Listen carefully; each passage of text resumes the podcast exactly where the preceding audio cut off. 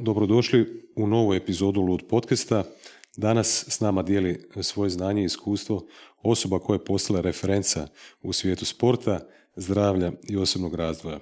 Danas je s nama fitness edukator Nemanja Milović, osoba koja je završila fakultet sporta i tjelesnog odgoja u Novom Sadu. Ti bi to najvjerojatnije na srpskom rekao drugačije, ja sam preveo na hrvatski. i koji, koja je zapravo nekako i meni upala u oko, a pretpostavljam i velikoj većini ljudi e, kao jedan od najgenijalnijih content kreatora na prostoru, e, prostoru Balkana. Znači njegova strast prema tjelesnom i mentalnom zdravlju, kao i duboka razmišljanja o životu, međuljudskim odnosima i društvenim temama inspiriraju mnogi. Samo ću ja kratko prije nego što krenemo reći e, koje teme ćemo nas dvojica danas E, zahvatiti. Znači, naravno, zdravlje, sport, e, ali saznaćemo nešto više o tvojim stavovima, o modernim izazovima s kojima se suočavamo danas, kao što je, na primjer, na primjer tema muškosti, mhm. koja je, ne znam, ti si mi nekako dobar fit da, da, da prođemo to, e, ili zapravo muško-ženskih uloga, isto, isto općenito, osim teme muškosti, odnosa, koja su njegova promišljanja o najdubljim životnim konceptima balansa, zahvalnosti, davanja, pa čak i onih možda onako nekako ljudi bježe od tih negativnih tema. Ja, ja ne bježim i volim pričati o njima kao što je bolest, kao što je starost, kao što je smrt, kao što je dobro, kao što je zlo i tako dalje. Tako da nemoj propustiti.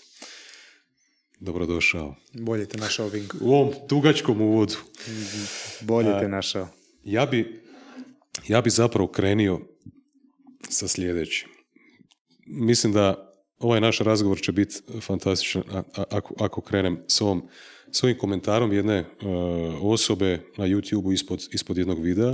mm naziv videa je bio uh, humanirani panel samo, pos, samo posmatranje i rad na sebi, gdje ste gostovali ti i Srđan Žirojević.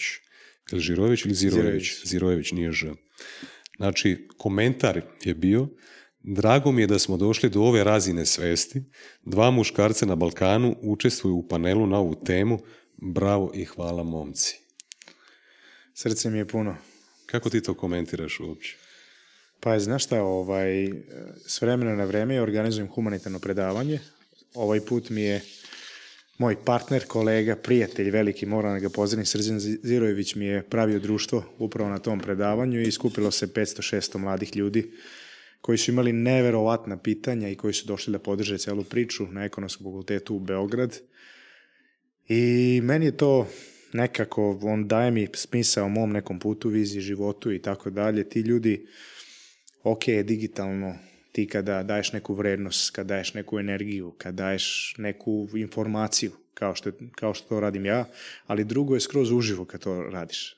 Jer uživo imaš taj prenos te energije koji se vraća i na tebe u vidu neke zahvalnosti od tih ljudi i mislim da je ovaj komentar upravo potekao iz te neke zahvalnosti uz tog nekog komentara da nama vrati malo te energije i onako je krajnje simpatičan ovaj komentar dva muškarca na Balkanu koji komentar u stvari govori koliko je to puno stereotipa u tome, ali i oduševljenja da je tako neko nešto uradio. Tako da ta, preko tog jednog komentara malo dublje kada ovaj, izađemo u to, ovaj, se vidi u stvari koliko a, mi imamo neku kolektivnu svest mišljenja da se muškarci na Balkanu da nekako zaostaju, da nisu moderni, da nisu u trendu, da nisu duhovni, da nisu samosvesni, da nisu empatični, ono da su vrlo rigidni, surovi, prosti, jednostavni i tako dalje. Tako da, Znaš, to je jedna de, malo zabrinjavajuća stvar, ali opet a, da se vratimo pozitivnom ovom, ovo je bila je pohvala i kad tako neko ko ima takvu percepciju kaže to, onda je stvarno onako a, level više za nas dvojicu i mnogo mi je drago. Baš je onako, ne mogu rečima da da, da opišem šta se u stvari tu sve izdešavalo taj dan u tom predavanju. Mm. Predavanje je dostupno svima, besplatno je, traje sat vremena i možete da pogledate na YouTube-u, to je humanitarno predavanje za Vuka i za malu Lenku. Tako da, jako, jako zanimljivo predavanje i taj naslov sam, samo posmatranje i rad na sebi, je duboka tema koja, mi smo je pristupili vrlo stoički, vrlo realno, iskreno i jednostavno, bez široke filozofije, nego sa praktičnim primena, primenama i sa praktičnim primerima a, i onako kroz moderatorku našu koja je postavljala vrhunska pitanja, mm. gde smo Srki i ja dali neki dvougao i onda je na to sve pitanje publike došlo da se publika otvorila i pitala vrlo, vrlo osetljiva pitanja, što meni pokazuje njihov stepen rada na sebi i njihov uh, nivo svesti. Tako da ovaj bila je dobra borba, dobro smo se izborili i na kraju ovaj nekako onako svi ušli u tu neku katarzu ovaj prenose energije. Mm. I moram češće da radim. Evo sad sam podsjetio, imam ovaj humanitarni događaj u Srebrenici još ove godine i verovatno će još jedan. Obično to budu humanitarne predavanja Mm. Tako da si mi sad dobro podsjetio da eto, imam još te dve stvari što do kraja godine sam nekako zacrto sebi da, da radim na svaka dva, tri meseca humanitarno predavanje, jer mnogo volim to da radim. Mm. Mnogo uživam u tome. Je, primijetio sam kod tebe kroz, kroz kontent koji sam konzumirao da, da zapravo puno ovaj, daješ pažnje tom davanju, ali doćemo do toga kasnije. Još jedan moj zapravo a, mali komentar na, na, na ovo, na taj zapravo komentar mm-hmm. ovaj, te ženske osobe, čak i bitno je da je ženska osoba, da ona, da ona komentirala to. E, ja ti vjerujem, kad gledaš šta smo, šta smo recimo na Balkanu, ovaj, šta smo postigli, kakve rezultate u svijetu sporta, stvarno ono na, na svjetskoj razini, na svjetskoj razini, u, Hrvatska recimo nogomet, u Srbiji, ba i košarka i, i tenis i svašta nešto, mislim to ono, fantastični rezultati.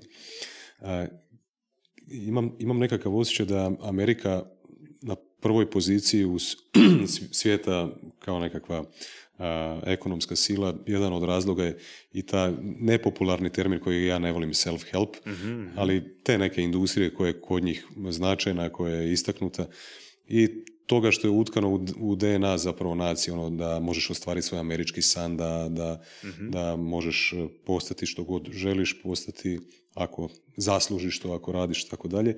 Vjerujem da kroz ove teme koje ja i ti spominjemo isto, koje komuniciramo u svom sadržaju, zapravo kad, kad te teme dođu u mainstream ovdje na mhm. Balkanu, ja vjerujem da ćemo eksplodirati na nekakvu entu potenciju i u svijetu posla i u nekim drugim uh, sferama života kao što je i umjetnost, možda glazba mm ili takve neke stvari opet na svjetskoj razini. Ili nešto se magično događa na ovim prostorima, ne znam šta, ali je nešto... Mnogo mi se sviđa ovo sve što si rekao. I mislim da, da nekako je da li sam se ja okružio takvim ljudima, ali to se uveliko dešava već. I to se onako uzima maha, da li zbog nas koji pričamo o tome i tako dalje. Mislim, krenulo je ja kad sam bio klinac, to je nešto što, je, što, što nije bilo popularno, raditi na sebi.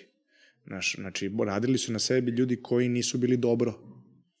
Znaš, zato je nastao taj self-help. Ne zvuči dobro. Neko je bolestan i treba mu self-help. Mm. Nešto mu nije dobro mentalno i tako dalje. On ide kod pedagoga. Znaš ono kad te pošalju kod pedagoga u, u osnovnoj ili srednjoj. Znači, mm. s tim čovjekom nešto nije dobro. A onda ja prvi put kad sam otišao u, u malo poznijim godinama kod psihoterapeuta, shvatio sam čoveče što ovo nisam u srednjoj, u, u, išao pre 15-20 godina. Ovo je najveći ultimativni stepen rada na sebi, upoznavanje sebe i tako dalje. I da sam ovo imao u mojoj sportskoj karijeri, sad malo pre si rekao, to bi bilo na entu, bi bio uspeh. Zato što je mentalno bi se formirao, mnogo više, mnogo bi drugačije gledao na stvari, drugačije posmatrao, drugačiji temelj imao, drugačije obrađivao, rea, reagovao, sve drugačije radio i na taj neki sportski potencijal koji smo mi pokazali iznova, iznova, iznova. Zato ja volim uh, generalno lik i delo Novaka Đokovića. Lik i delo Novaka Đokovića je došao vanzemaljac ovde na Balkan i rekao, slušajte ljudi, talenat, ok, ali rad i disciplina, ali i duhovnost i navike i način života i način misli i sve je jedan sveokupno sveokupna formula za uspeh jednog čoveka. E sad, da li ćeš ti biti sportista, da li ćeš ti biti dobar otac, da li ćeš ti biti dobar preduzetnik, da li ćeš biti šta god. Znači, mi moraš da imaš pristup koji je fizički, mentalni i duhovni.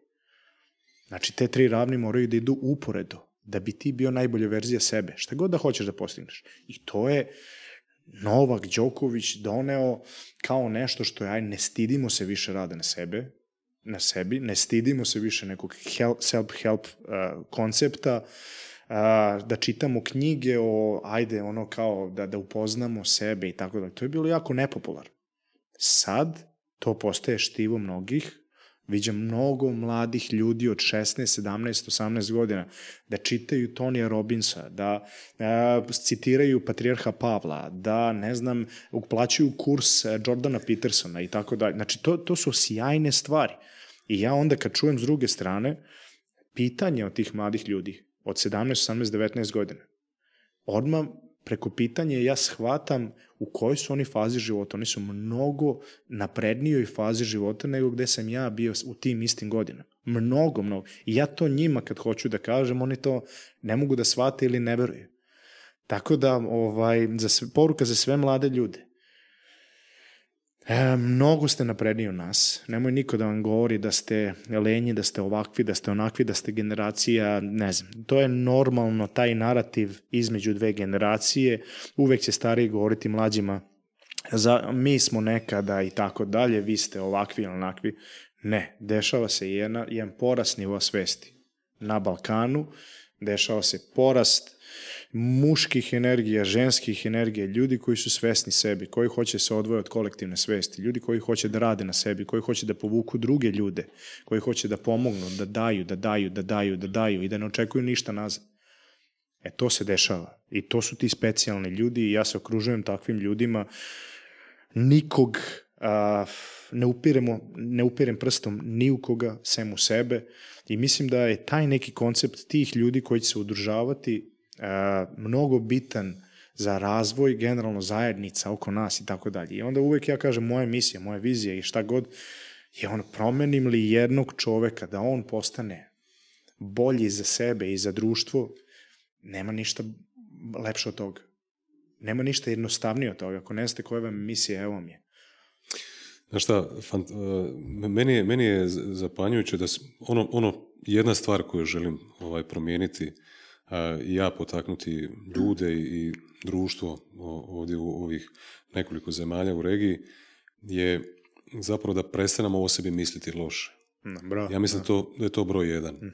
Znaš, dogodi se neka nesreća ili neka glupost, a, Hrvat, da, naravno, a, Srbin, a, da. a Bosanac, pa neko ko će, neće Amerikanac, neće, naravno, mi Amerikanci ili neke druge nacije stavimo na pedijestal, sebe, sebe ponižamo i stalno pričamo negativno o sebi. To je prva stvar koju želim promijeniti da zapravo uvidimo da nismo mi toliko loši, naravno da idemo se uspoređivati s najboljima, idemo se truditi biti najbolji, ali to ne znači da si najlošiji ili mm. stalno da negativno pričaš o sebi.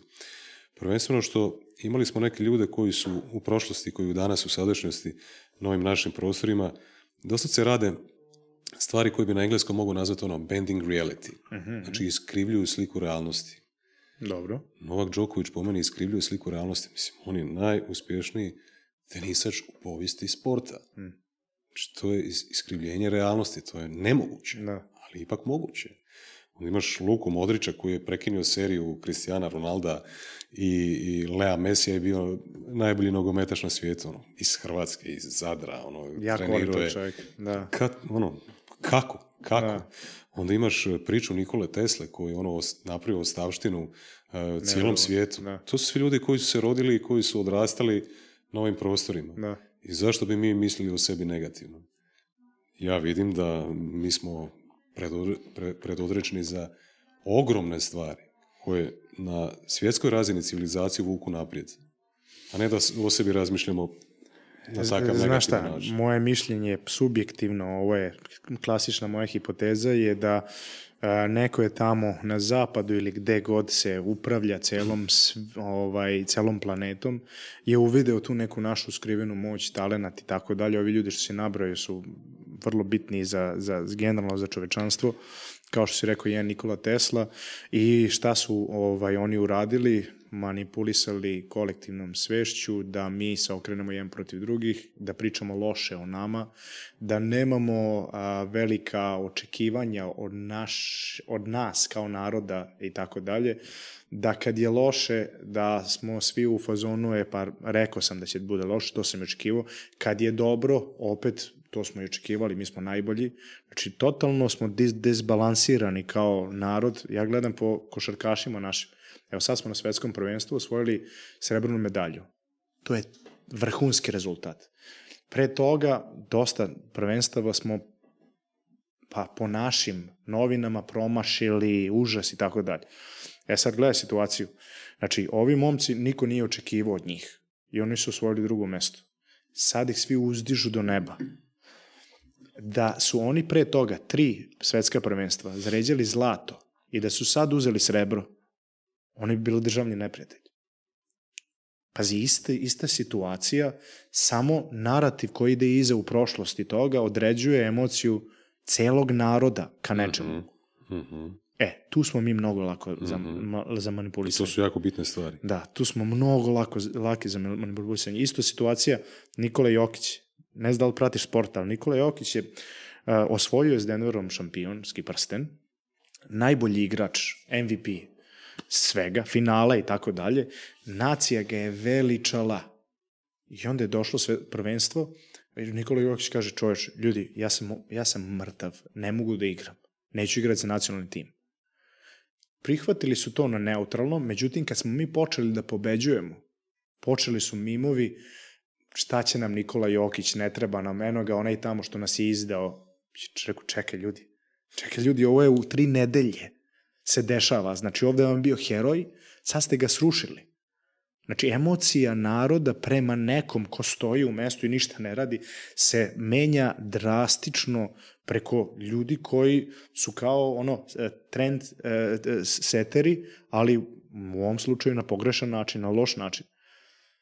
Znaš, taj mim je krenuo Nikoli Jokiću, svi su ga podelili, sad je on ispo izdajnik države, čovjek koji ga smo veličali pre tri nelje. I tako je kroz celu našu istoriju junaka i svega, tako da treba razumeti odakle smo, treba a, promisliti sve i što je u našim glavama, jer ko znao od kad je to tu i zbog čega je to tu, i onda treba promisliti o svakoj sledećoj reakciji, kako pričamo o nama, kako pričamo o nama kao naciji, kako se ponašamo kad odemo negde u inostranstvo. I to su vrlo, vrlo važne stvari za nacionalni identitet, jer čovjek bez nacionalnog identiteta je izgubio veliki deo sebe. Mm -hmm. Veliki deo svojih predaka, veliki mm -hmm. deo svoje genetike, svog genoma. Mm -hmm. Mnogo se stvari desilo da bi ti bio tu. Mnogo se stvari posložilo.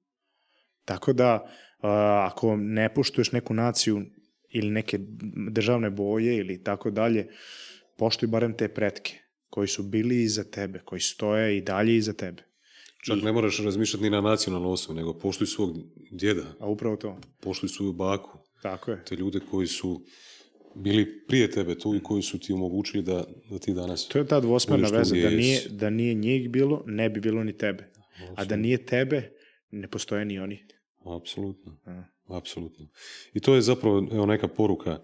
Vidim da sve ove, ove priče ove, koje danas dijelimo kroz druge podcaste, kroz druge neke alternativne medije na Balkanu da dolaze do izražaja.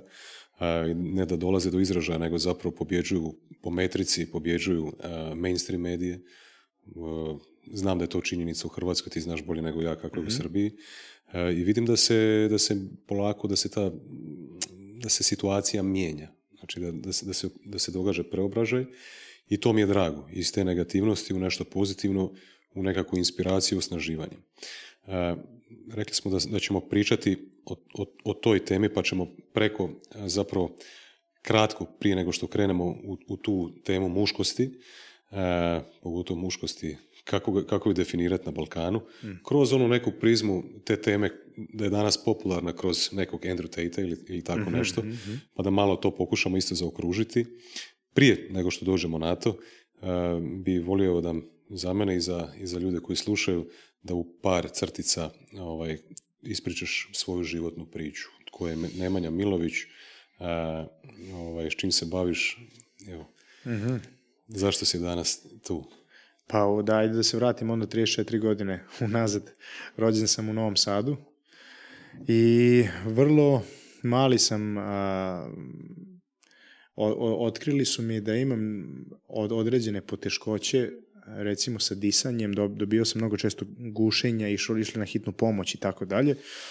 I moram da kažem da ovaj sam bio mnogo nerazvijeniji od ostale dece i tako da ljudi sad kad me gledaju, sad sam neko oličenje treninga i ne znam nija čega, ovaj, to moja majka najbolje zna. Ja sam bio onako dosta bledo, malo dete koje ono se bori za vazduhom i ono tri put nedeljno na hitnoj pomoći, gušenje i tako dalje.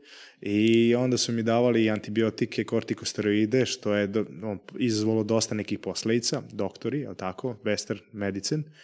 Međutim, onda me jedan doktor iz Splita spasio i ja to nikad nisam spominjao ovako, to mi je majka moja stalno pominje jer je ono ovaj, uzeo sve te antibiotike i bacio onako i rekao pored mora hodati i pored borove šume i idite planina more, planina more i tako dalje i trebalo bi da je sve ok. Tako da me doktor iz Splita ovaj, spasio ostatku života. Ja sad kako istražujem e, genetske ekspresije, sad vidim šta mi se desilo tačno kad sam bio mali, zbog čega i kako mi je on to ovaj pomogao da ne budu mi e, štete koje su dugoročne i koje nažalost su nepovratne. Tako da mislim da sam izbegao te neke nepovratne štete. Kasnije ovaj je istog tog klinca koji je onako zaostajao za svima, on, ovaj nije toliko trčao i bio aktivan. A, u osmoj godini je moja majka pustila suzu zato što sam me videla na terenu da trčim. Počeo sam da igram košarku. I to je onda onako bio dobar jedan preokret u mom životu, sport, nešto novo, takmičenje, mnogo naučiš u tom sportu. To je prošlo fast forward onako dosta godina, jedno 13 godina u tome, takmičenje svake subote, utakmice i tako dalje. Mnogo sam naučio o sebi, o takmičenju, mnogo sam naučio o timskom radu, mnogo sam naučio o kako se ponašaju ljudi kada izgube, kako se ponašaju ljudi kada pobede. Sport je, ja uvek kažem, prečica da otkriješ bilo koje takmičenje, kakav je ko kao čovek. Znači, kakav je neko, kakvu reakciju ima kad izgubi, kada pobedi, kad mu se desi neka nepravda, kada e, treba da podrži saigrače, svoj tim, kako se nosi sa svim tim stvarima i tako dalje, sa umorom, sa poteškoćama, to se sve vidi kroz takmičenje. Tako da sam imao dobar, dobar, dobru platformu u stvari da ja vidim gde sam ja u ovom svetu, gde se, kako se rangiram i mnogo me to istreniralo, ovaj, to takmičenje kroz sport.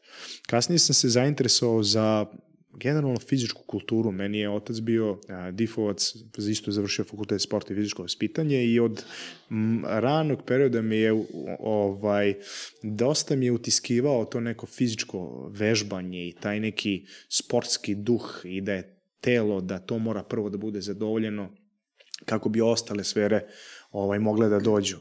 Tako da ovaj mnogo sam rano otkrio tu neku vežbanje i zaljubio se u to što, što ja kažem, o, to je najbolja vrsta uh, narkotika ili droge što možete da budete navučeni, je fizička aktivnost, je vežbanje.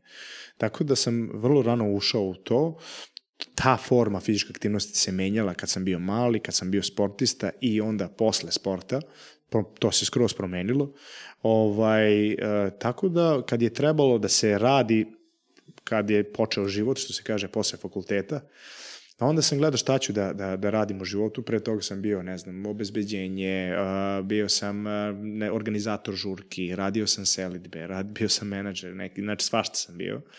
I onda ovaj, ima jedna zanimljiva priča, što, što sam već nekoliko puta uh, ispričao, što mi majka moja zamera, a to je trenutak kada sam posle završetka fakulteta, nisam znao šta ću, to je ona prekretnica u životu, imaš, nema više napred, ne može više ovako, nemaš izgovor da ideš neka predavanje ili tako dalje, nego ono, ajmo sad da vidimo šta ćemo u životu. I to je dosta težak trenutak za svakog ko ne zna šta će, tu se dosta izgube ljudi i moja odluka je bila onako krajnje loša, da spavam do 12, da, da tražim neka opravdanja, da ću da upišem još jedan fakultet i tako dalje.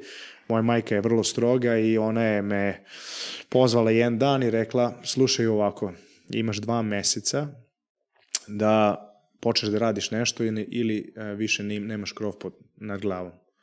Znači, to je to. Imaš dva meseca vremenski rok, nađi nešto, ne zanima me šta, e, dugo si kod nas, dugo si živeo, koristio ovaj krov, koristio ovaj frižider. Koliko si imao godina tad? 21, 22. 21. Da. I onda je onako crvena lampica se upalila i onda sam video ovaj, da postoji jedan poster već duže vremena, viš, a sad sam ga tek video, hvala majci, koji je a, intervju za posao grupnog trenera u teretani.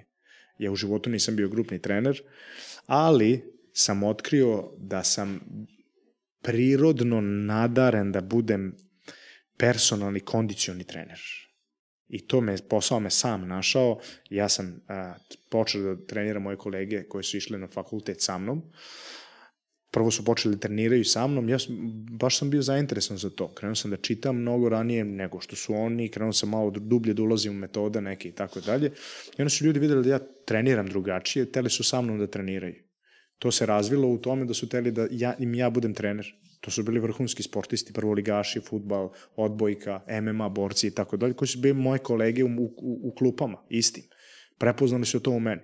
Samo što ja tad nisam to prepoznao u sebi. Da mene neko da pita, ja i dalje nisam trener sam, ali ono, plaćate mi, ne znam, 15 eura mesečnu članarinu, a ja to ulažem u da sprave da i bi ja vežbao. Znači, to je bila ta priča, podrumska priča, u, kuć, u mojoj kući sam na, u podrumu napravio mini teretanu u kojoj, su, kojoj sam ja kasnije trenirao vrhunske sportiste u 30-40 kvadrata. I tu je krenulo ovaj, moja priča, kad sam vidio taj poster, ja sam im rekao da imam nekog iskustva, imao sam jaku viziju, jaku želju, kao i uvek, i to su prepoznali onako bilo im je krajnje simpatično što sam došao na neki intervju koji je grupni trener, a ja sam došao da budem personalni trener. Znaš, rekli su mi prvo sam pogrešio I onda su me na kraju primili i posle dva meseca sam ja postao Nemanja Milović koji je personalni trener i koji ima jednu kartonsku karticu od, kao članarina od teretane i dva meseca fore da nađem klijenta da radim sa, sa njima. Konkurencije su mi 10 najboljih trenera u gradu koji rade 10 plus godine imaju 20 plus klijenata. I onda, znaš, pogledaš malo oko sebe i kažeš šta ja radim ovde čoveče, šta je ovo. Međutim, fast forward još godinu dana, izađe lista trenera koje je najviše radio vremena i najviše zaradio, najviše klijenata imao i tu se pojavi moje ime kao broj 1. I onda odatle ide priča, ovaj, aha, ja nešto to izgleda znam da radim jer sam, dok sam trenirao košarku, nisam nikad gledao košarkaške utakmice. Ali sam pogledao svaki video kako NBA igrači treniraju, kako jedu, kako žive, kondicione pripreme, lifestyle ne samo NBA, nego i NFL igrači i MMA igrači i MMA borci. I znači, mindset očito. Tako je, znači sve sam znao o tome, njihov mindset, kondicion trening i tako dalje. I onda sam to ovaj pretvorio u, u, u nešto što zove posao personal trener, mm -hmm. fast forward 13 godina, vidio sam da mi to oduzima dosta vremena, došao karantin, prošlo je mnogo, udario sam onako u zid, ovaj, imam sam 20 plus klijenata, nemam više vremena, od 8 ujutro radim do 10 uveče, sa 2 sata pauze, totalno sam u nekom modu mašinerije koja me obuzima, koja je svaki dan je isti, vikendom su neki izlasti, da zaboravim na to, opet i svaki dan isti, i onda je sva sreća došao karantin. Karantin me izvukao iz mašine i svaki dan da mi je isti dao mi vremena. Vreme kao najvažnija moneta u tom vremenu sam ja uradio sve što sam rekao, e, da imam vremena. Da pročitam tu knjigu, pročito sam je. Da pogledam taj film, pogledao sam ga. Da ustajem ranije da se bavim tehnikama disanja, radio sam ih. Da ustajem ranije da meditiram, meditirao sam. Da ranije ležem u krevet, ranije sam legao. Da sviram gitaru, neki muzički instrument, svirao sam gitaru. Sve, da pišem dnevnik, pisao sam dnevnik. Sve što sam, rek, što sam imao opravdanje, kad sam bio personalni trener, da nemam vremena, sam počeo da radim. Godinu dana fast forward toga, ja sam bio drugi lik. Nemanja Milović je ovaj pre godin dana i ovaj nisu bili isti, ne poznaje se ljudi. Znači, te su... navike si uveo zapravo za vrijeme karantine, karantene, tako kad je korona počela, COVID. I onda kad je ovaj prošao karantin, taj drugi lik više nije bio personalni trener, nego je bio neko ko ima malo više ideja, malo više znanja, malo više znanja o sebi i malo više raspolaže a, sa nekim mislima o, o šta će dalje u životu.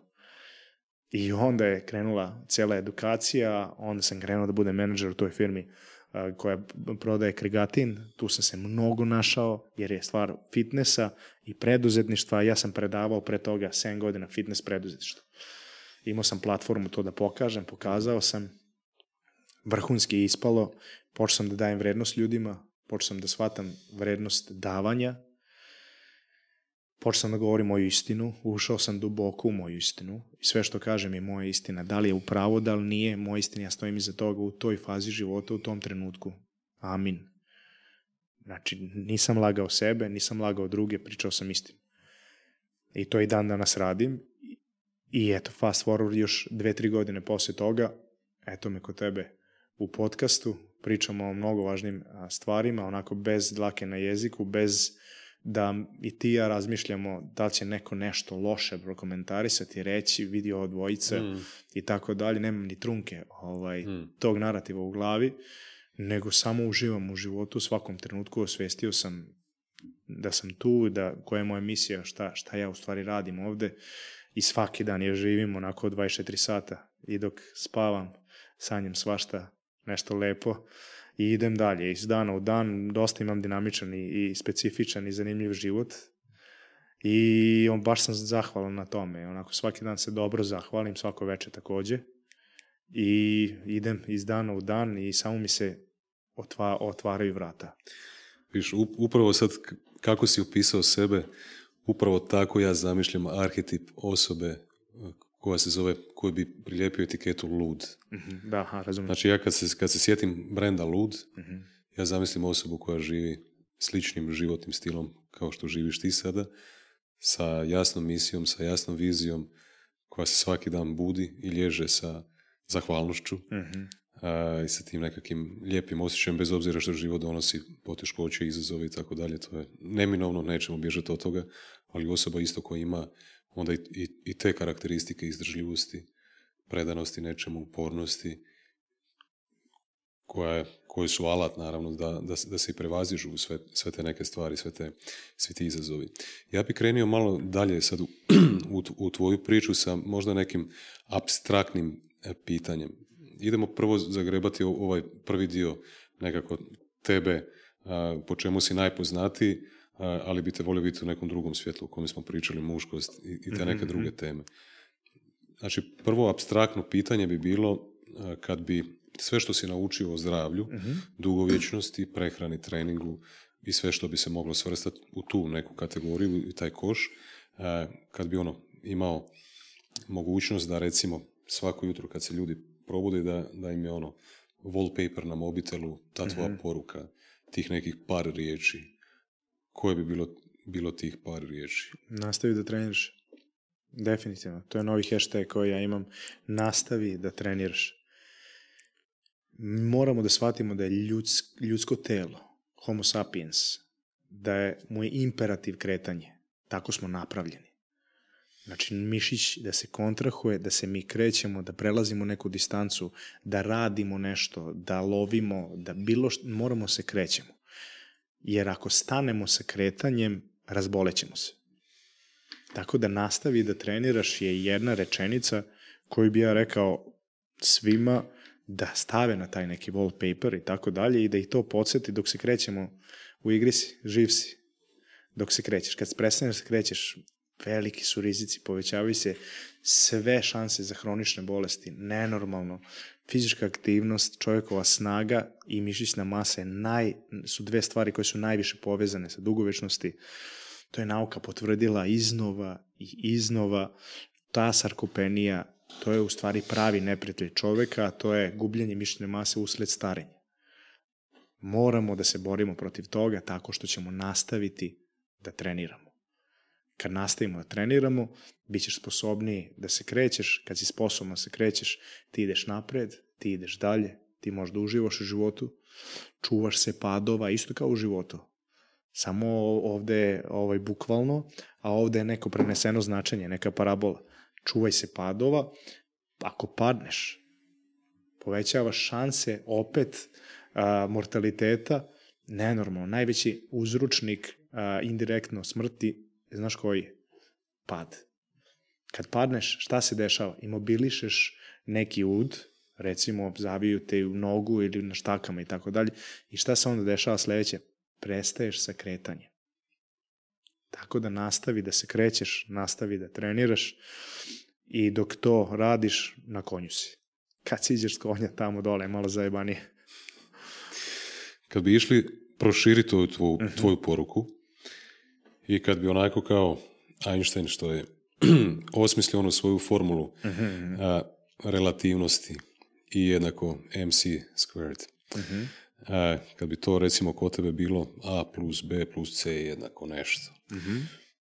a, kako bi ta malo onako složenija formula od ove jednostavne koju si rekao i koja je definitivno upečatljiva, efektna i lagana za zapamtiti, nastavi da treniraš, a, kak, koja, bi, koja bi to bila formula recimo? Formula za zdravlje i dugovečnost. Broj 1, fizička aktivnost. Malo pre smo pričali o tome, nastavi da treniraš, mnogo je povezana sa zdravljem i sa dugovečnosti. Broj 2, ishrana, svati hranu malo drugačije. Hrana nisu samo makro i mikroelementi. Hrana svaka nosi mikro RNK, nosi kroz egzozome gde mi menjamo naše genetske ekspresije. Znači DNK koji smo dobili od roditelja, on se aktivira ili ne aktivira u vidu nekih gena isključivo, to jest većinom kroz hranu, kroz uslove života, ali kroz hranu mnogo to pocenjujemo. Znači, znaj šta jedeš i zbog čega jedeš. To je broj dva.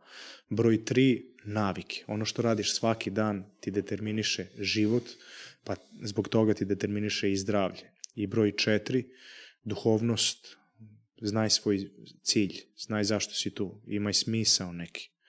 Uh, I ajde da dodam broj 5, što više koliko možeš da kontrolišeš, budi bez stresa. Znači, bez nepotrebnog stresa, budi, nauči kako to da hendluješ, nauči da li je to kroz tehnike disanja, da li je kroz neku samu kontrolu, da, da li je kroz promenu uverenja, da li je kroz filozofiju života, kao recimo što je stoicizam, ali eto tih pet stvari što ti kažeš kao neka teorija relativiteta koji te vode u zdrav život, koji je i dugačak, ali nije samo život nešto što treba da bude dugačko i što treba da bude x broj godina, nego kako ćeš ti zadnji kvartal života da provedeš u kom kvalitetu. Ako ćeš da ležiš u bolničkom krevetu u bolovima, ne, ne želim takvi 100 godina ali ako ću zadnji kvartal života da provedem kao funkcionalni deda, što ja kažem, što ću da, da gledam na, narašte kako se igraju, da trčim za njima, da se igram sa njim, da im prenosim znanje, da im prenosim neku energiju, da imam svoju ulogu i funkciju i dalje, a da nisam na grbači mojih, to jest mojih sinova, čerki ili, ili bilo kome, nego da živim svoju ulogu i tada, Evo, o tome vam pričam. Zbog toga treba tih pet stvari da shvatimo malo zbiljnije i da uđemo u tu ulogu odgovornosti prema sebi, ali ne samo prema sebi. To je dosta sebično. I prema ostalima. Je. Slažem se, kad, kad u svoje ciljeve uključiš i ostale osobe izvan sebe, a, onda naravno taj cilj postane i čvršći i imaš više šanse da ga ostvariš, definitivno. A, nešto što meni padne na pamet često i što ljudi oko mene znaju isto tako često komentirati je kako bi se osjećao, pogotovo, znaš, imaš puno osoba koje su u spotlightu recimo tog svijeta zdravlja, mm-hmm. dugovječnosti, biohackinga i tako dalje, koji su otišli u neki teški ekstrem. Mm-hmm. Dave Asprey, ne znam, da. a, onda mi pada na pamet možda Peter Attia, i sad ti možeš nabrati Ben Greenfield i ostali. Ben Greenfield, recimo, on je odličan. Da. I sad mogu bi tebe svrstati ovaj, na našim prostorima da spadaš možda u tu, u, u, u tu kategoriju takih uh, osobnih brendova. Uh, kako bi se osjećao da kroz sve to što javno prezentiraš, da se teško razboliš. Mm-hmm. I da zapravo da ispadne da sve to što si radio po pesu, da neka osoba koja živi totalno neuredno doživi 90. godinu, ne znam, imaš primjer Warren Buffetta koji obožava se, da li je to fama ili je to istina, on obožava čovjek je s hamburgerem. Mm-hmm. I on voli da mu lijepo serviraš jedan fini, sočni, masni hamburger, da on popije svoju Coca-Colu sa šećerom jel to njemu više stvori mentalno, emotivno nekakvog e, pozitivnog efekta i osjećaja i vodi do neko emotivno dopamin, stanje, tako je, neko da. lijepo. Ovaj, eto, zapravo pitanje kako bi se, da li bi se osjećao glupo da si sve radio što treba, da si na kraju gore prošao od onoga koji je živio neurednije, recimo. Pa vidi, ne bi, zato što ti možeš da se porediš samo sa sobom. Ok. Znači, nikad nećemo moći da napravimo eksperiment jedino ako imaš blizanca svog. Ok. Ako imaš blizanca, onda uvek možeš da, da kažeš jedan je živeo na ovaj način života, a ovaj drugi koji je više živeo. Ali ne, ti si živio po pesu Da. i ti si se razbolio, recimo. Ne, onda bi ja rekao još bi se više razboleo da nisam živeo po pesu. Aha. I ta bolest bi mi bila još gora da nisam ovo sve radio. I to bi 100% bilo tako. To nije samo moje mišljenje, nego to je tako. Aha, ok, kužim što hoćeš. Razumeš? Kužim. Tako da nemamo s čim da uporedimo. Nemojte se porediti sa drugim ljudima. Postoje dosta čudne pojave na svetu koje niko ne može da objasni, a to su ljudi koji su recimo 120 godina ovde s nama ili preko 100 godina koji imaju totalno neuredne a, živote. Piju alkohol, puše cigare, dosta su sedentarni. Imamo dosta slučajeva tako živih ljudi koji jednostavno ne prate ono što mi danas pričamo kao neko ko hoće da hakuje a, taj neki ono da aktivira enzim telomeraze, da mu telomeri budu duže, da bude duže mlad biološki, da vrati, revrsuje godine, da pokrene ceo taj proces. Jednostavno pojavi se onda čovek koji sedi na terasi, nije se pomakao, ne prođe 5000 koraka dnevno i popije litru i po viskija. E on čovek, eno ga 112 godina u Americi, živ. Tako da, znaš, ali, on, ali ono što je pitanje, taj čovek da se kreće, da se hrani, da ne pije, da ne puši, da li bi on više živeo nego, to nećemo znati, zato što je jedini, jedna i kontrolna grupa je sam sebi. Apsolutno. Da li, da li onda je zapravo i bitan onaj nat- natpis koji sam pročitao pa mi se svidio kod tebe na Instagramu fora je u balansu. Da. Jer postoje, postoje ti ljudi koje mi vidimo u tom lime, li- limelightu ovaj, Mhm. ekstremnih eh, biohakera. Ja mislim da bi se čitav internet izrugo s njima, da stvarno im se desi neka teška bolest i da na kraju i rano završe svoj život. Pa već, već se tragično. izrugljuju. Evo, Dave Asprey, komentar ti je glavno Dave Asprey izgleda starije nego što, što jeste. A on se bavi biohackingom, razumeš kako, da živiš duže, ide na one transplantacije krvi u Kolumbiju, on menjaju Da. mu celu krvnu sliku i, ne, ne- i onda izgleda ovaj, starije. Znaš, mislim, to je, nemamo kontrolnu grupu, mi ne možemo da znamo kako bi bilo da nije to radio. Kuže. Jedino su eksperimenti, i to su vrlo interesantni eksperimenti, sa blizancima, sa identičnim blizancima. Ne znam da si nekad gledao to. U Danskoj je bilo celo istraživanje, bilo je preko 20 identičnih blizanaca koji su imali dva stila života i pratili su ih 20 godina. I onda su im merili biološku starost. Neverovatni su rezultati, a ne samo rezultati, nego estetski, kad stave dva čoveka koji su identični, koliko jedan izgleda mlađe od drugog, samo po izgledu, a ne onda kad mu izmerimo biohemiju, pa onda kada tamo izmerimo na nivou genetskih ekspresija šta se tu sve desilo načinom života i tako dalje. I onda i kad čujemo životne priče, kad čujemo kakve su misli jednom drugom, e, tu, tu, su, tu se vide razlike. To su ta dva puta koje čovjek može da, da izabere u svom životu. Hoće levo ili desno. Znaš, desno je inercija, desno je kud kuda i svi, a levo je, ajde da vidim šta mogu da uradim, da budem, to je malo, ono, kič termin, ali najbolja verzija sebe. Nije ne volim da ga koristim, ali, da, ajde da kažem, da budem, da ispunim svoj potencijal, da vidim koji su mi kapaciteti. E, to je taj levi put. A to ne uključuje samo da se mi hranimo dobro, da spavamo, da imamo fizički smo aktivni i tako dalje. To uključuje i neke duhovne vrednosti. To uključuje i konstantan rad na mentalnim, mentalnim stvarima.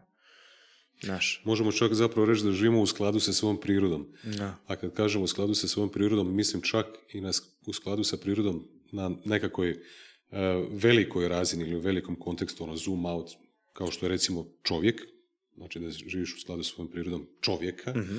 ali da živiš u skladu sa svojom prirodom tebe kao individue. Mhm. Apsolutno. Naravno da onda imaš više šanse da sve to bude u balansu nekako, nekako ljepše. Htio sam te zapravo pitat i da se nadovežem zapravo na ovaj balans, jer meni se nekako čini da nijedan ekstrem nije, nije ovaj rješenje. Zato sam i napravio taj forobalans. Tako je.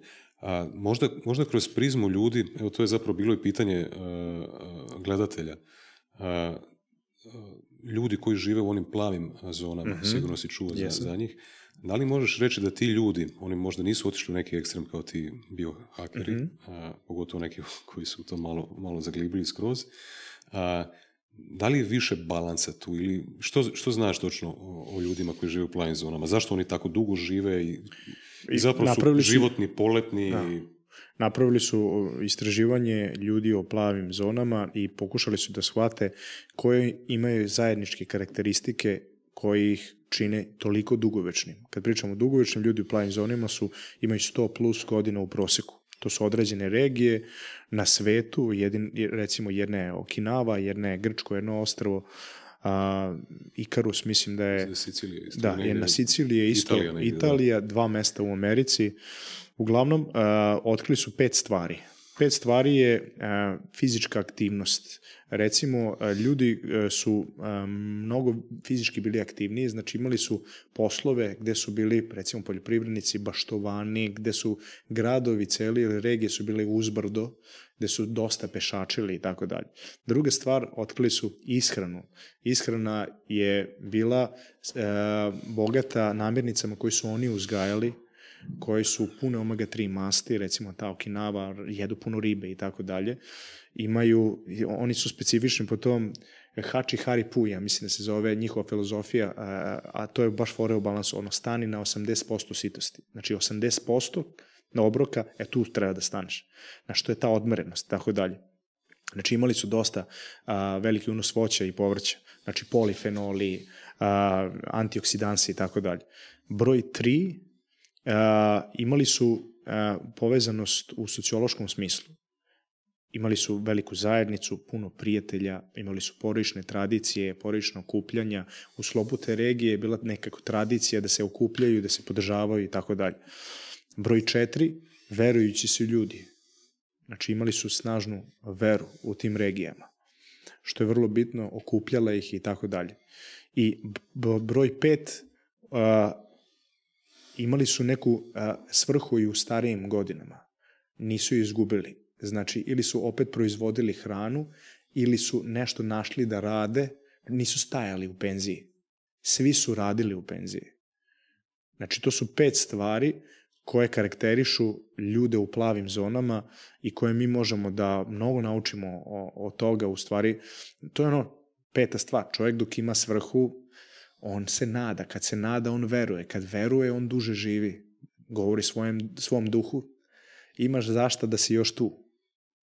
Tako da mislim da a, dok, dok je tih pet stvari u balansu, mislim da, da onda imamo šanse. Apsolutno se slažem. E, mogu bi s tobom samo na ovu temu. Mm-hmm. Htio, htio sam da, da, da krenemo s ovim, pa da onda odemo ovo dalje, ovaj što smo obećali ljudima. E, pa evo zapravo sljedeće pitanje koje, koje će nam nekako onda e, nas odvesti u, taj sljedeći dio razgovora. E, kako bi ti definirao suvremenu muškost? Mm-hmm. Koje su karakteristike ili, ili koje vrline smatraš da su ključne za današnjeg muškarca? Pa, vidi, Opet iz tvoje perspektive, da. naravno. Prvo, ja ne verujem da, da, da postoji nešto što zove savremena muškost ili muževnost ili, ili um, prošla muževnost ili buduća. Ne verujem u pojem ili taj prefiks koji pridodajemo a, muškosti. Muškost ili jeste ili nije muški princip, muška energija, muškarac biološki uvek ima dva zadatka. A to je da zaštiti i da doprinese, da li materijalno, da obezbeti egzistenciju. To su dva biološka zadatka muškarca. Mi svi dok radimo to, mi ispunjavamo našu mušku ulogu. Ženina uloga je da rađa. To je biološki, govorimo o biološkim stvarima, nešto što je... Nekulturološki. Nekulturološki. Tako da, znači, muškost se odlikuje a, sa te dve biološke stvari koje su nama a, date kao primarni cilj, a to je da zaštitimo sebe i nas oko, oko sebe, našu, naše, našu porodicu i tako dalje, i da doprino, doprinesemo na neki način, da budemo od koristi. Tako da, ono, i kada se okrenemo pet vekova unazad, deset vekova, 15, i sada, muškarac je muškarac I to, ta, svi muškarci znaju tačno šta je. To se ne dovodi u pitanje. To ne, nije upitno. Ja gledam sad u 21. veku svi koji su odlike muškarca. Kako misliš koji su odlike muškarca? O čemu pričamo? To se zna. To je zaostavština nasledđe koje je biološki i kulturološki i koje se ništa nije promenilo. Promenili su ga ljudi kojima to nije u interesu. Ljudi su ga promenili koji žele jednakost. Ja kažem, ja sam apsolutno za jednakost. Apsolutno. Ali za jednakost da su isto važne, ali različite uloge. E tu je jednakost. Znači, važnost muške uloge i ženske uloge je jednaka. Apsolutno jednaka. Ali da li muškarac i žena, da li su jednaki? Apsolutno nisu. Ni po jednom parametru nisu. Ali da imaju važnu ulogu, pa ja sam za to da žena ima i važniju ulogu.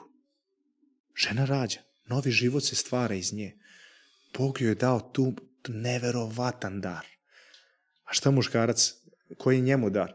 Pa da sačuva tu porodicu, da je zaštiti, da priušti toj ženi sve što je potrebno da ona može da rodi novi život i da tu doprinese. To dete je vezano za majku. Mi to sad saznajemo, mi mislimo da kada pričamo o genetici da pola-pola hromozomi, stara teorija. Nije tako. Hromozomi DNK se formira 50-50 od muškarca, to je od muža i od žene. Je li tako? Međutim, hromozomi mitohondrije 100% žene.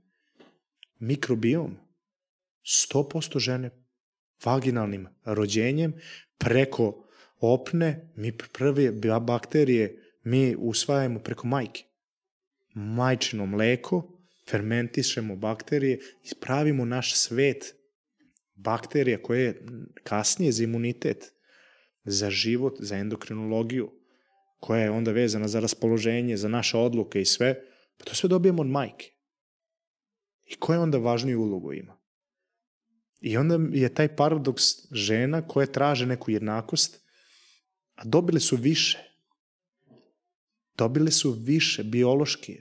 Bog im je dao više. Mi smo tu sporena uloga da zaštitimo, da malo doprinesemo, da se međusobno ovaj, gledamo popreko i tako dalje. Tako da, meni je ta cela priča oko jednakosti mnogo, mnogo mi je onako paradoksalna, nema smisla i smešna. I šta se dešava? Trenutno, žene 20 zadnjih godina su se e, borile za neku jednakost, da se to uvede kao nešto kulturološki i nešto pravno. I kad je to došlo, šta se desilo? Mnogo žene je ušlo u mušku ulogu, u mušku energiju, a mnogo muškaraca fore u balansu, ali tako? Univerzum pravi distribuciju ravnopravnu, pareto princip. Mnogo muškaraca je ušlo u žensku energiju. I koji je onda rezultat svega toga? Da te iste žene koje su 20 godina zagovarale to, sad imaju rečenice gde su oni pravi muškarci. Pogledajte to se. I sad, i, I sad je došlo to na naplatu i sad dosta žena, to ćemo da vidimo tek u danih pet godina, govori o muškoj ulozi, u muškoj energiji, koliko je potrebna, koliko treba da se poštuje mnogo više, koliko treba biti zah, zahvalni na, na, na muškarcima, šta oni doprinose ovom svetu i tako dalje. Sad se, se vratile stvari. Znači, bukvalno je neko, ono, zadnjih 20 godina oduzimao moć od muškarca koja je mnogo potrebna da bude u balansu sa moći koja je ženska. I ta distribucija je sad otišla totalno van balansa i zbog toga se sve ovo sad dešava. I zbog toga je totalna sad konfuzija, zbog toga je u zabavištima da se izjasniš ko si ili ne moraš da se izjasniš kog si pola i tako dalje. To će nam cijela ta priča doći, ali postoje svesni ljudi koji će uvek čoveka da vraćaju na ono što je biologija i na ono što je duhovnost. Znači, to su dva neka temelja koja ovaj, mi treba da, da se preupitamo kad dođe bilo koja konfuzna situacija. Znaš, koja mi je uloga od, od, od Boga, koja mi je ovaj, biološka uloga. I odmah ćeš vrlo jasno da znaš šta si. Tu nema pitanja. E, meni se čini da kada, kada razmišljamo na ovoj abstraktnoj razini, uh mhm. -huh i onda kad provučimo to kroz nekakvu biološku razinu, da mislim da i muškarci i žene, da, na- da nam je jasno ovo o čemu si ti sada govori i da se većina nas slaže oko toga. E, isto je tako nepobitna činjenica da žene u zemljama koje danas smatramo izuzetno razvijenima, Mhm. Da su do prije 30, 40, 50 godina da žene nisu imale pravo glasa, Da. političkog glasa. To je činjenica. Čak kada razmišljamo o zemljama koje su recimo danas skandinavske zemlje, Norveška, Švedska i Finska i tako dalje, što je apsurdno. Da, da, apsurdno. I sad, mislim da se zapravo ja, ako se stavim u žensku poziciju, apsolutno da bi se osjećao manje vrijednim, da bi se osjećao potlačenim i da bi tražio više prava. I tu ne vidim ništa sporno. Apsolutno, da. U nekim kulturama ženama je bilo zabranjeno voziti auto. Postoje neke kulture gdje i dan danas to, to zabranjeno. ima, to ima ovaj opravdanje. to ima opravdanje. Šalim se, ali, ali to, to ima opravdanje. Da, Da, to ima To je opravdanje. okej, to je okej. Da. To i one znaju. da. ja se isto nekad sa svojom ženom šalim. Ma, ovo je žensko u autu. Da, da, da, Onda i uvek bude, i uvek bude, da. "A je, je, kao. A to je. Da. Opet biološki nam je možda ovaj, svemir Bog, ne, neko nam je dao da smo nečemu bolji, ne, nečemu lošiji. Jest, ali, jest. ali I- kad, se, kad počnemo razmišljati tim nekim praktičnim stvarima koje su izuzetno bitne za kvalitetu života neke osobe, ja sam apsolutno za to. Znači, kad govorimo, ako možemo se ujednačiti, u, imati jednaka prava i startne pozicije u, u tim pogledima, da i žensko dijete, ja sam otac kćeri. Mhm, I sad ja ipak imam malo drugačiju percepciju toga šta ja želim u kakvom društvu da odraste moja kćer. Apsolutno želim da ima jednako, jednaka, jednake mogućnosti u obrazovanju. Apsolutno želim da ima jednaku mogućnost u odabiru vladajućih u, u zajednici u kojoj mi živimo. Apsolutno želim da bez obzira što možda sl- slabije vozi da, Da, da, da vozi, da vozi. da može voziti. Da, I naučit sad da nabrajamo sve te neke Da. druge stvari.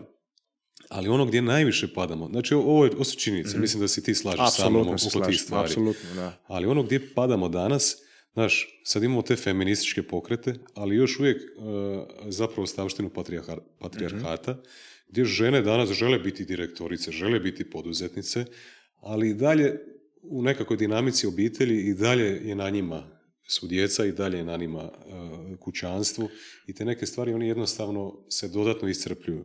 Hajde da pokušamo razgovarati o tim praktičnim nekakvim stvarima, podjele recimo uloga. Ne znam da li ti imaš partnericu, Imam. e, nisam te to pitao.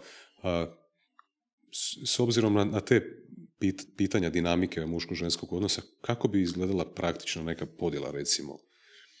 Da li žena radi, da li ganja karijeru, da li se onda kroz karijeru brine i o djeci Da. i u kućanstvu ili ne? Evo, kako bi to praktično izgledalo? Pa ja sam uvijek za, za, za onako da dve osobe sednu i da pričaju iz, iz ljubavi i iz sposobnosti i racionalno, bez obzira ko je muško, ko je žensko. E, Znaš, tako da treba vidjeti ko je u čemu bolji, tako porodica kao jedan entitet i funkcioniše i da svako doprinese u čemu je on bolji. Da li sam ja ili moja devojka a, bolji u dojenju? Moja devojka, tako? Biologija. Biologija. Okay. Kada nas neko napadne na ulici ili kada neko pogleda ili kad je neko kaže nešto, da li će ona da se zaštiti ili ja nju da zaštiti? Biologija, ti Sve je vrlo jasno. tu. Idemo dalje. Idemo dalje. Znači, ko je sposobniji za posao? Ako je ona, ja to podržavam. Dobro, ali moraš da naći balans. Ti, da li bi ti bio spreman ostati sa djetetom, recimo da dijete više ne doji Apsolutno. kući? Apsolutno. Više i preuz- preuzeti više brige. To, Da li bi se osjećao manje muškarci? Ovako, ono što je jako... jako senzitivna stvar, zato što oboje moraju da se odreknu nečega. Znači, ona mora da smanji vreme da bi više provodila vreme sa porodicom, a muškarac mora da smanji svoju ulogu biološku da bi pridao, pridodao svojoj ženi da ona može da bije karijeru. To se desilo u mojoj porodici. U mojoj porodici su se moji roditelji dogovorili da je moja majka mnogo, mnogo, sto puta sposobnija za, za zarađivanje nego moj otac. I oni su promenili uloge. E sad, moram da vam kažem, to što su oni promenili uloge, to nimalo nije bilo dobro za, za nas i za buduće narašte. I svako tu ima svoje stvari koje, baš zbog te promene uloge mora da radi, radi dosta. To je ostavilo psihološki dosta velike posledice. Kod nas dece. Sva sreća, pa sam ja već bio odrastao, kad su oni promenili uloge. Moja sestra nije toliko. Svašta se tu dešavalo oko dinamike našeg razvoja. Tako da budete oprezni sa decom, jer od deca vas gledaju i modeliraju i ulazi im duboko u podsvest neke stvari. E, baš zbog toga pričamo o biologiji. Tako da, a, moj predlog je, i šta je jasno biološki, to, to je jasno. Šta su ove neke stvari u sredini, ajmo da pravimo kompromis, kompromisi, da balansiramo. Kako ćemo da izbalansiramo da ja ne izgubim moju mušku ulogu? Jer ja ako izgubim moju mušku ulogu, tebi se prvom neću svideti. Tako da ja ako te pustim da ti radiš tri posla u da uopšte nisi s porodicom, a da sam ja domaćica, ja ti, ne, nemam ja problem, ali ja ti se neću svideti. A znaš šta? Neću svideti ni sebi.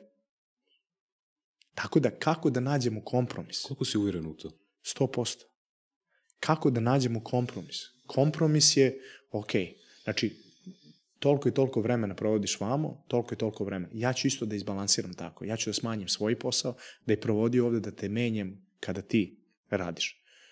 Znači, to, to su onda kompromisi ti u 21. veku što mi moramo da napravimo. Znači, što se tiče biologije, vrlo jasno, što se tiče nekih sivih zona, tu ljudi treba da e, otvoreno pričaju. I to je ono što ljudi ne rade. Nego, znaš, ti meni uništavaš e, moje snove, ja, ja tebi uništavam tvoje snove. Ne, ljudi treba da pričaju na nivou šta ćemo ako ja izgubim moju mušku ulogu. Aj sad sedi, da te čujem. Jel ti bi volila muškarca koji je ispred tebe, jel tako? Koji je zaštitnik? Koji je uh, uspešniji od tebe? Od koga možeš da naučiš?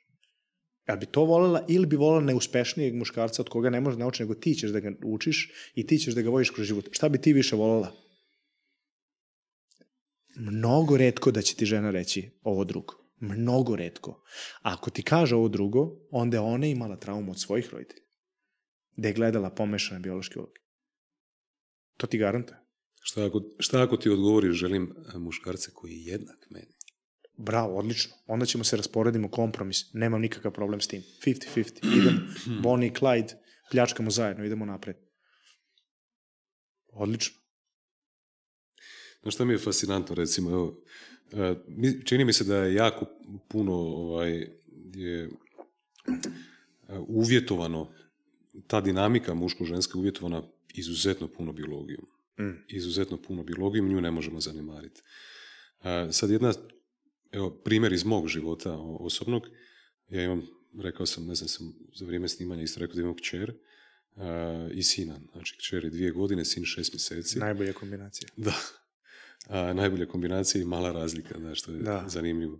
A, I sad, ta kćer koja sad već počinje pričati, krenula je vrtić i tako dalje, fascinantno je to da bez obzira što žena nije dojela, nego hmm. hranimo dijete od, od malena na bočicu, e, znači nije ta biološka, recimo, neka funkcija zadovoljena u potpunosti gdje je ona skroz vezana uz majku, gdje sam ja kao otac mm-hmm. mogu hraniti to malo dijete.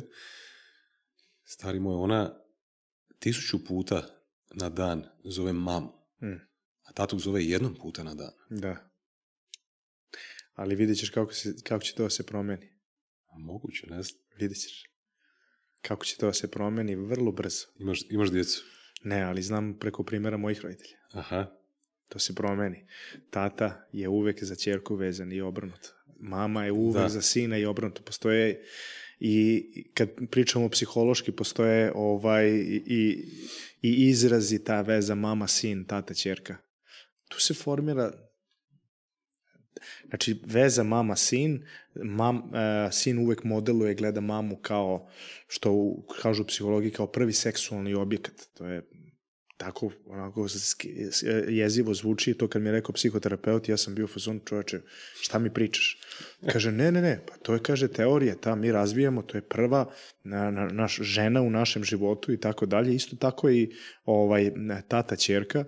I onda vidiš ovaj a, kasnije kako se te uloge koje je biologije nametnula da je ovaj ćerka vezana uz mamu kako se u nekom teenage ovaj periodu ili još i ranije da je tata, tata je heroj. Znaš, je, je. Da. O, očekujem da će to biti jednog dana. Jeste, vidit ćeš. Očekujem da će to biti jednog dana. Da. Moja e, sestra i dalje je tata heroj. I dalje je tata da, heroj. Da, da, da. E, ajde da se vratimo nazad. Sad dosta pričamo, evo, ušli smo malo u obiteljsku tu neku mm-hmm. komponentu. E, mene je zanimljivo, ti si recimo, vidim da, da si u svijetu uh, borilačkih sportova, isto MMA-a. Uh, kad govorimo o toj muškosti, koliko vidiš te neke stereotipne stvari da su, da su, da su bitne ili koje se vežu uz muškarce, znaš. Ja imam neke ljude oko sebe koji su izuzetno aktivni lovci, recimo. mm I to je neka muška aktivnost gdje muškarci zajedno odu, budu u prirodi, znaš, i, i, i taj nekakav akt, ono, primitivni isto ubijanja životinje ili šta ja znam, pa onda kasnije korištenja tog mesa i za, za hranu i tako dalje. Pa recimo, kod tebe u primjeru, ne znam da li ti loviš ili ne, pa onda primjer tih borilačkih sportova. Da li misliš da muškarac izgubi nekakvu komponentu ako, ako se nikad nije imao priliku naticati u tom nekakvom mm pogledu, recimo, i fizički sa, sa, sa drugim muškarcem? I te neke. Šta misliš koliko je to bitno za, za, za muškost i za muškarce? Pa mislim da je borilački sport uh, mnogo bitan za, za muškost našu, za mušku energiju i to je ne samo danas, nego to je od, od vijek i vijekova bilo bitno, uh, razvija se borbena sposobnost. Ono što se razvija je potencijal da budemo opasni da iskažemo našu agresivnost i da povredimo neku drugu osobu. Ali i pored toga, kako se gradi taj potencijal, razvija se samo kontrola da to ne uradimo. I to ono što kaže Jordan Peterson. Lako je biti dobar čovek kada nisi moćan. Ali kad si moćan, onda imaš izbor, a kad napraviš pravi izbor, e to je dobar čovek. Tako da ta, e, ta neka parola da ti imaš neku moć, da imaš neku sposobnost da se odbraniš, da odbraniš druge ljude, da im naneseš ozbiljnu štetu, da ubiješ nekoga, a da ti iz dana u dan odlučuješ da to ne radiš, e, to je odlika viteštva i to je odlika muškarca od, od, od, od praistorije pa do sad. Tako da mislim da moramo o, svi da shvatimo da smo a, muškarci, da, da je dobar osjećaj da znaš da može se zaštitiš i da možeš da zaštitiš neku, neku osobu pored tebe. Znaš, ja sam tako odrastao u tom nekom duhu čojstva i junaštva i meni je, to sam pričao, moj deda ponavljao, svaki dan mi pitao isto pitanje, koja je razlika između čojstva i junaštva. Da znaš koja je razlika? Junaštvo je zaštititi druge, ono što smo čitali u romanima, u pripovetkama, epovima i tako dalje. Međutim, čojstvo je mnogo bitnije za svakodnevni život. Da zaštitiš druge od sebe. E to je biti čojan. E to čojstvo se stvara potencijalom koji ti možeš da, recimo, naneseš nekom štetu. Evo ti primer. U saobraćaju nekom svira i ja ga pogledam ja znam ako izađem iz auta da mogu da unesposobim i da, da povredim dobro tog čoveka. Ali pošto to znam, ja nemam straha u sebi, neću to uraditi. Ja nemam ega u sebi, neću to uraditi. Da ne znam, drugačije bi odreagovao. Odreagovao bi ili iz straha ili iz ega. Ja kad znam da imam sposobnost da nekoga srušim na zemlju, uzmem mu vrat, uzmem mu leđa, prekinem obe karotide, držim 30 sekundi, obuhvatim ga nogama, on je mrtav. Nema života više. Ja idem u zatvor, 20 godina, moja porodica ostaje bez mene i tako dalje, ali to ja mogu da uradim. To vrlo mogu da uradim. Ali sledeća scena je, ja mu se okrenem ka njemu i kažem, izvini ja kriv. Izvini, molim te. I on mi kaže, još me tri put me izvređa sva pokolenja, ja mu kažem ponovo, e, ja kriv, ja kriv, prijatelju, izvini. E, to ti donosi ovaj, da si borbeno sposoban. Taj, taj odnos. Tako da stvarno verujem u to da bi svaki ovaj, muškarac trebao da ide na neke borilačke veštine i da mnogo je, mnogo je dobar osjećaj to. To mogu da vam kažem ovako iz ličnog iskustva, kad si spreman. Kad si spreman da, da, da ne, nešto ako se desi da odreaguješ kako treba. Kao što bi odreagovao tvoj junak iz, iz filma, iz knjige ili kako god. A što se tiče lova, a, imam neki odnos sa tim, ja sam nekako u duhu ili, ili ovaj, samuraja ili, ili ovaj, indijanac. Ja sam izmi, podvojen između te dve ovaj, filozofije života. I indijanci su ubijali životinje, ali da bi se prehranili. I kad god ubiju i ulove životinje, oni su imali poseban ritual da isprate dušu te životinje. I ja sam protiv lova, a, koji je trofejni lov, da ubija životinje, da se slikaš s njim, s njom, sa peharima i tako dalje. Ali sam za lov kada se odredi da specifična vrsta životinja ugrožava ekosistem, kad su se previše razmnožili, tad je to opravdano. Treća stvar, da provodim vreme u prirodi sa ostalim muškarcima i tako da to apsolutno podržavam. Ako može, bez ubijanja životinja. Hvala. E, nažalost, dolazimo u, pred kraj emisije, pred kraj našeg razgovora. Nadam se da ćemo sljedeći put imati više vremena, e, pa bi zapravo završavao sa nekakvim kratkim asocijacijama na, na riječi koje ću ti ja dati, koje se zapravo nadovezuju na ovaj naš razgovor o, o muškosti.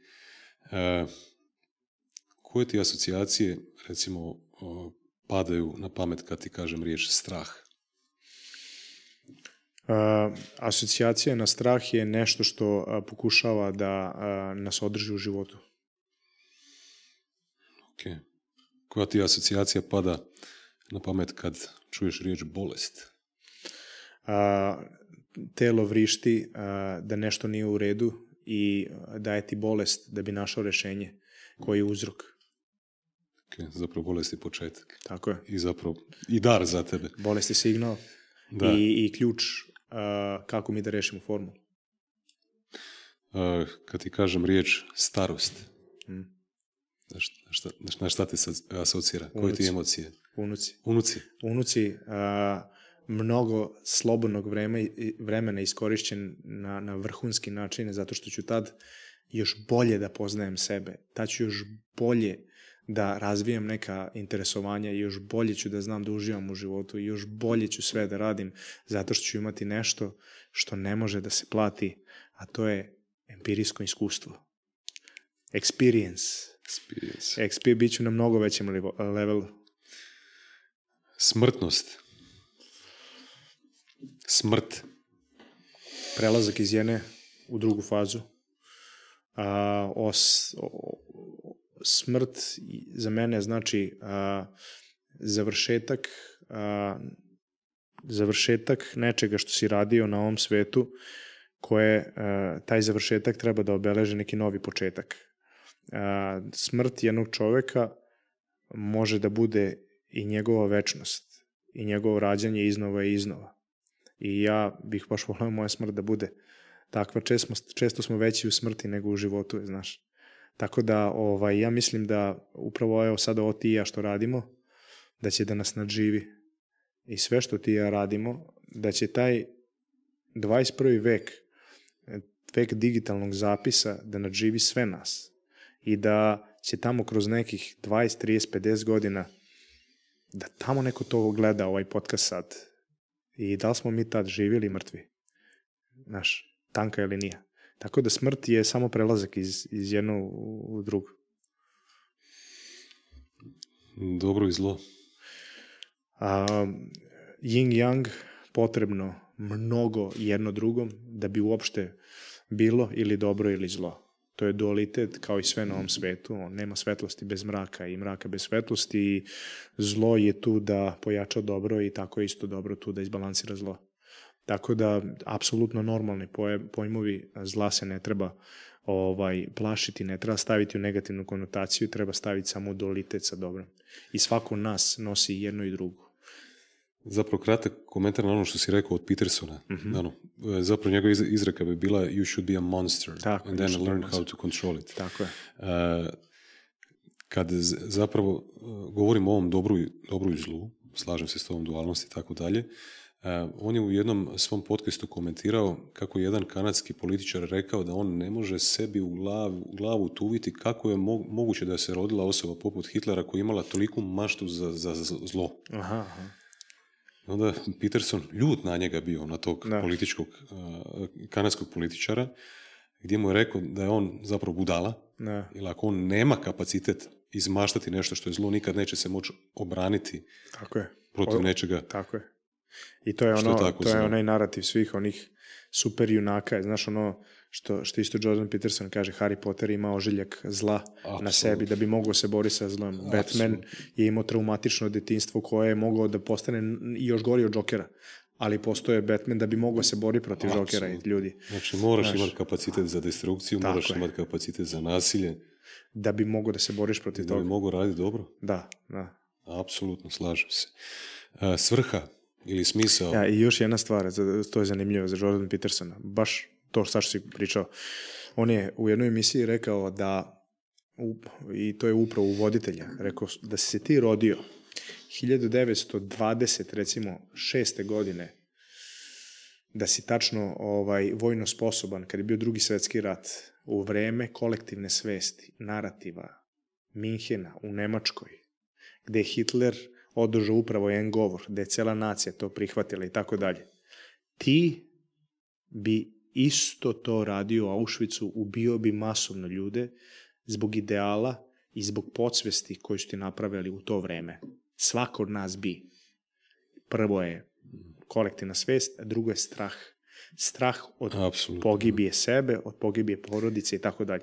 Jako malo ljudi bi mogli iskočiti iz te paradigme. Jako, Jako, malo. na- znači- Izuzetno snažan moraš biti mentalno, emotivno. Da Mi precenjujemo sebe. Apsolutno. precenjujemo sebe jer nam se to ne dešava, znaš. Da. On je to baš rekao da te onako dobro upita da si se tad rodio u tom kolektivu, u to vreme i tako dalje, da li bi ti bio taj fašista, nacista koji je sad ozloglašen i a koji je tad išao za neke ideale da se bori za svoju porodicu ili ko zna za šta ili pod pretnjom smrti da ne znam nija šta uradi. Ako nećeš ti da ubiješ tamo one jevreje, dobro, nema problema. Ubićemo i tebe i koje ti ono porodica i njih ćemo ubiti. Jel hoćeš ili nećeš? Hoću. Aha, hoćeš. Dobro, evo. Mislim, sve je to ima uvek dve strane medalje. Ljudi su mnogo brzi u donošenju zaključaka, umesto da malo sagledaju bolje priču, da sagledaju malo tu drugu medalju i da onda procene i onda se stave u, u empatičnu ulogu sebe u tu situaciju i da vide možda kakva bi reakcija bila. Iznenadili bi se, vrlo često. Svrha. Vrlo jasna. Svrha, a, Šta, na šta te asocira? nadavanje. Kratko. Davanje. Davanje. Da. I zadnje, balans. potrebno da ne odemo u ekstrem. A u ekstremu se bilo kom, dobrom ili lošem, nalaze samo loše stvari. Ne postoji dobar ekstrem. Ono opet vodi u neku obsesiju koja je loša, koja te uništava. Znači, balans je potreban da bi izbegli ekstreme. U ekstremima se ne dešava ništa dobro. I taj jedan Novak Đoković i taj jedan najbolji na svetu, ne znam, Formula 1 vozač i on mora da ima balans da bi bio najbolji ne sme da bude na 100, 110% kao što je to prihvaćeno, opšte prihvaćeno rečenice, dali smo 110% od sebe, tako da. To nije, nije, nije to to. Hvala ti na gostovanju. I drugi put. Bilo mi je I hvala što si zadovoljstvo. me zvao. Mnogo mi je, mnogo mi je zadovoljstvo. razgovor, dobar razgovor, značajan razgovor i mislim da ćemo za jedno 20, 30, 50 godina kad ga budemo ovaj, slušali ponovo da ćemo onda da shvatimo koliko ništa nismo znali u stvari. Apsolutno. Apsolutno. Eto, tako da završimo. Ekipa, eh, hvala na gledanju, slušanju. Vidimo se opet. Bog. Pozdrav.